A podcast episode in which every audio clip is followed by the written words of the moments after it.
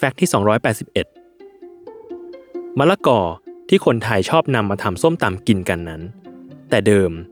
มะละกอไม่ใช่พืชพื้นถิ่นที่มีอยู่ในประเทศไทยมาตั้งแต่แรกถิ่นฐานเดิมของพืชดังกล่าวอยู่ในทวีปอเมริกากลางและถูกนำเข้ามาในประเทศไทยอย่างแพร่หลายเมื่อในสมัยกรุงศรีอยุธยาตอนต้นตั้งแต่ก่อนแผ่นดินสมเด็จพระนารายมหาราชโดยมีการจดบันทึกไว้ในจดหมายเหตุลาลูแบร์ของท่านราชทูตเดอลาลูแบร์ที่ได้บันทึกถึงการค้นพบมะละกอครั้งแรกในสยามแต่ชาวสยามกลับไม่เรียกมะละกอว่ามะละกอแต่เรียกผลชนิดนี้ว่าแตงไทยหรือเมลอนแทนและได้ส่งเสริมการปลูกอย่างจริงจังมากขึ้นเรื่อยๆในปีพุทธศักราช 2475 ถึง 2479 เพื่อสกัดเอายางมะละกอส่งออกขายต่างประเทศเช่นศรีลังกาที่ทำรายได้จากยางมะละกอในตอนนั้นเกือบ 300,000 บาท